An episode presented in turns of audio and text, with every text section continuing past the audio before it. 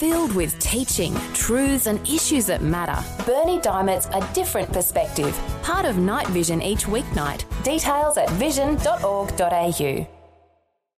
Jesus said, If you hold to my teachings, you are really my disciples.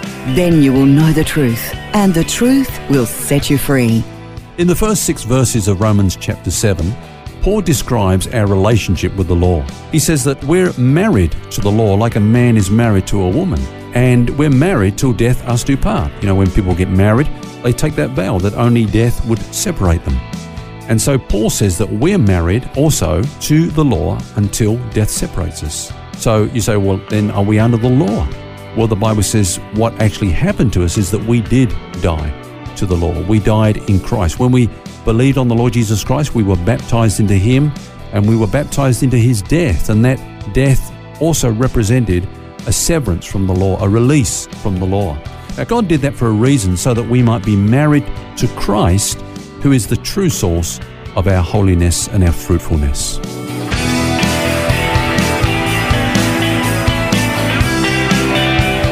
This is Set Free with Ken Legg. Well, thanks for joining us. It's Phil here, along with author and pastor Ken Legg, and this is Set Free. And our subject this week is escape from legalism. Now, Ken, I guess one of the things that makes us feel reluctant to part with legalism, we want to hang on to it, is that we esteem the law of God so highly sometimes. Yeah, that's a good point, Phil. But uh, look, actually, I believe that it's the opposite that's the truth. Um, legalists don't have a high view of the law, as you might think. They mm-hmm. actually have a low view or a low regard for the law. How so? Well, the reason is that they actually think they can fulfill it. they think it's within their capability of keeping up to all that the law requires. Now, you can see that in, in, in, the ministry of Jesus. This is why he came. I mean, he didn't denigrate the law, but he lifted it up to its true standard. I mean, for example, the Bible says you must not commit murder. But Jesus showed that murder can be something that's in the heart. Yeah. It's not confined to the actual act of murder, but if you've got anger and unforgiveness and bitterness and malice towards your brother in your heart, you've got murder in your heart. You know, um, some people think that adult, adultery is just committing the act of you know, living um, in, in, in, a sexual relationship unlawfully with another person. Uh, whereas Jesus said, no, it's, it's in your heart. It can be in your heart. If you've got lust for a person, if you want to do that thing, then adultery is in your heart. Mm. You remember the, the rich young ruler that came to Jesus said, Lord, what must I do to inherit eternal life? And didn't and Jesus, like the answer. he didn't like the answer. And, uh, and the reason is that he thought that he kept the law because you know, Jesus said, well, you know the commandments. He said, which ones? And if you look at the, the, the, laws that Jesus quoted or the commandments that Jesus quoted, they were all the manward aspects of the law. You remember the law was in two parts, our responsibilities towards God and our responsibilities towards our fellow man. Jesus quoted all the manward aspects, you know, don't lie, don't steal, don't cheat, and all those things. And the young man said, all these things I've kept from my youth. And Jesus looked at him and he loved him, you know, he loved him because he saw the sincerity in this man. Now, one thing I'll say about legalism, usually legalists are very sincere people. They're very genuine. They, they, they have got a passion for the right thing. But he actually thought that he kept all the law. Now, he was a rich man, and the spirit of the law is you shall love your neighbor as yourself. Yeah. That's the spirit of the law. So It's love. You know, Jesus summed it up as love. Now, what Jesus was saying is if you really love your neighbor, uh, some fellow men are suffering today. They can't eat today because they don't have any money.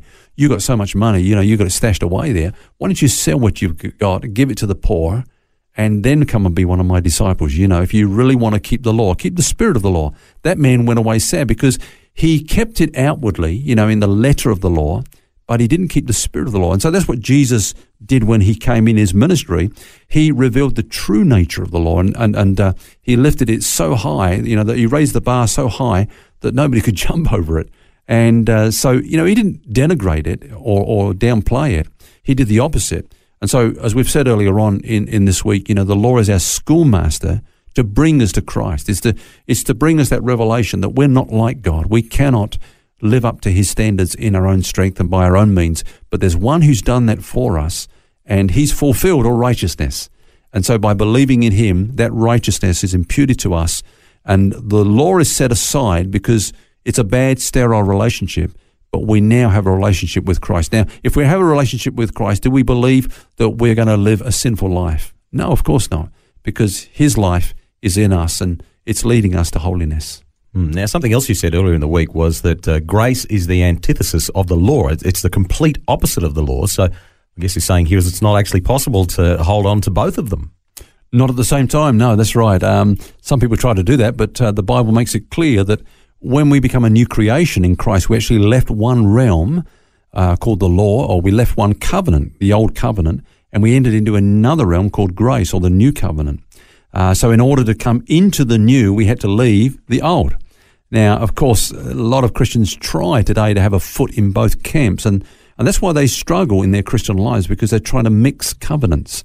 Uh, but we need to be clear about what the New Testament actually teaches on those things. So, concerning our relationship with the law, uh, we read things like this We are not under law, but under grace. Romans 6, verse 14.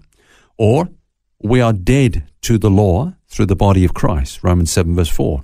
Here's another one. We've been delivered from the law. Romans 7, verse 6. Or 2 Corinthians 3, verse 13 says, Christ is the end of the law for righteousness to those who believe. Sorry, that was Romans 10, verse 4. And then 2 Corinthians 3, verse 13 says, The law has passed away.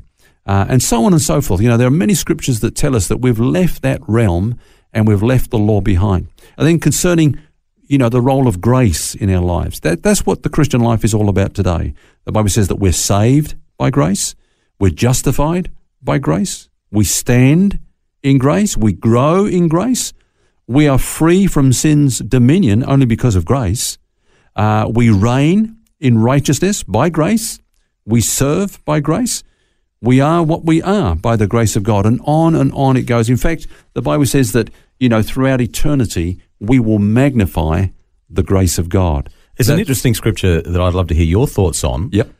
in uh, Titus chapter 2 that says, We're taught by grace how to deny ungodliness and to live righteously. Yeah. Now, denying ungodliness to me or to, or to many may suggest, well, that means I have to live as the law says.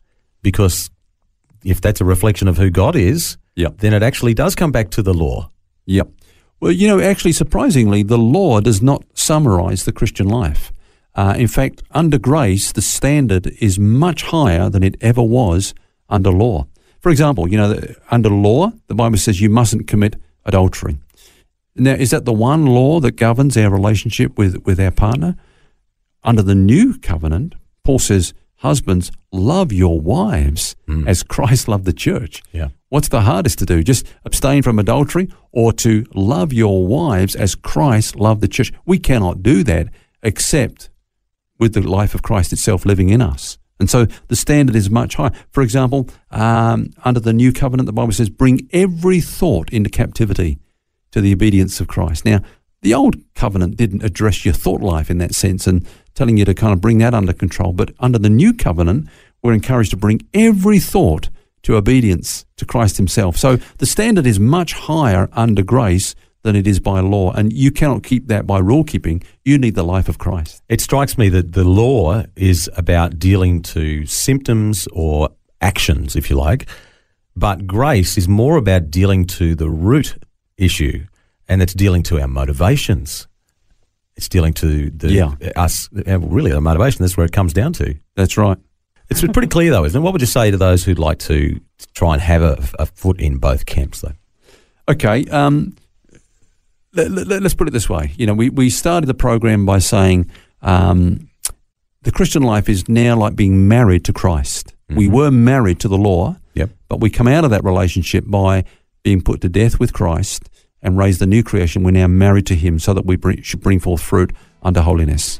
Let's say a man says to his wife, You know, I'd really love to have a baby. You know, I'd love us to have a, a child.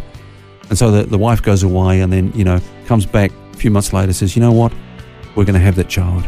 I've been with another man and we're going to have a child. And, and, and that's the analogy. It's like if we go back to the law to try to bear fruit to God, is like spiritual adultery. God wants us to bear fruit through our relationship with the Lord Jesus Christ.